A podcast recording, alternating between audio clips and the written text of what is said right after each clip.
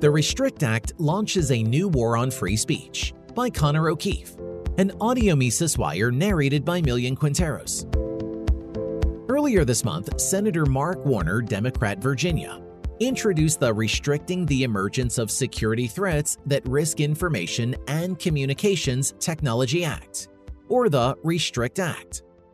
The bill is being floated as a possible means for the federal government to ban TikTok over its connection to the Chinese government. However, the Restrict Act's vague language and broad scope has many voicing concerns about the bill's threat to free speech and freedom of expression. But as Murray Rothbard has pointed out, human rights, when not put in terms of property rights, turn out to be vague and contradictory. Your freedom to have an opinion does not grant you the right to express that opinion in venues or on media outlets you do not own. But if you pay to give a speech at a lecture hall and the government blocks it, this violation of free speech could be better understood as a violation of property rights. So, how would property rights fare under the Restrict Act? Not well. The bill would not only block private companies from engaging in legitimate business practices, but would further violate the property rights of American citizens and companies through an open ended digital surveillance regime. The Restrict Act seems to give the Commerce Department broad new authorities to identify, deter, disrupt, prevent, prohibit, investigate, and mitigate information and communications technology products in which any foreign adversary has an interest and that pose an undue or unacceptable risk to U.S. national security or the safety of U.S. persons. The bill defines foreign adversaries as China, Russia, Iran, Cuba, Venezuela, and North Korea. But it allows the executive to add and drop foreign regimes from the list without oversight from Congress. The information and communications technology products highlighted in the Act are expensive and unspecific, they range from desktop applications, mobile apps, web based applications, payment platforms, and gaming systems, to webcams, Wi Fi networks, drone cameras, home surveillance systems, and even biotechnology. It's worth mentioning that the only real threat the alleged adversarial regimes pose is to Washington's ability to exert military control over the entire globe. The root of this issue lies in America's overzealous foreign policy aspirations not in some irrational wish by these regimes to see American people harmed. The proper way to address these threats is to bring American foreign policy back in line with reality as Washington's unipolar moment slips away. The Restrict Act ignores the root of the problem and instead attacks the rights of the American people.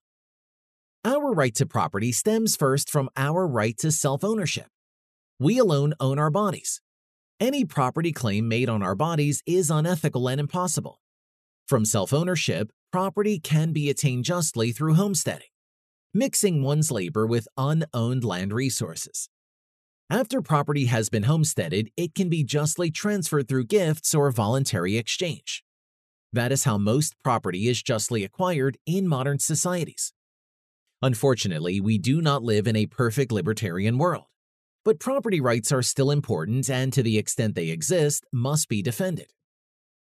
As such, if a someone wishes to read, watch, or listen to a foreign government, maybe they want to hear both sides of a geopolitical dispute to be better informed. And a website owner is willing to deliver that piece of media to them. It is completely within the rights of both the consumer and website owner to engage in that transaction. Further, it is the right of those who own the internet service provider, data center, and optical fiber cables to make part of their infrastructure available for the information transfer, if they find the price to be worth it. Even if the information originated from or encountered a foreign regime, any third party stepping in to stop this transaction would be violating the right of the individuals involved to control their own property. The conduct that the Restrict Act seeks to prohibit is not a real crime.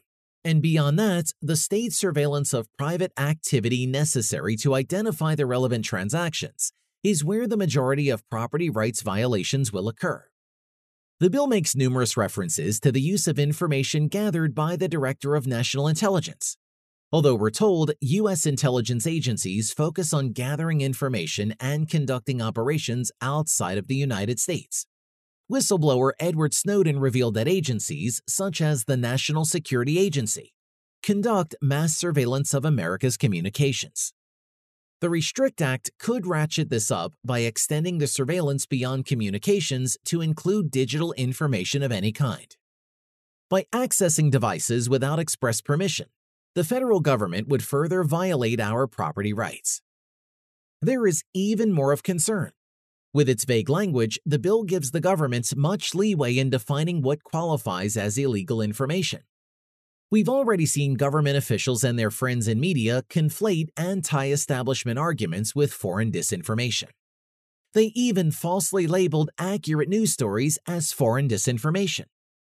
It's not hard to see these same people using the powers granted to them by the Restrict Act to criminalize certain dissenting views under the guise of counterintelligence.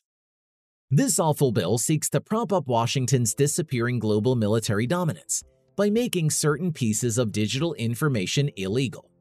The implementation of the Restrict Act would violate the American people's basic right to control their property, all in the name of thwarting a fake crime. The bill isn't protecting you from a threat, it is the threat. Don't fall for it.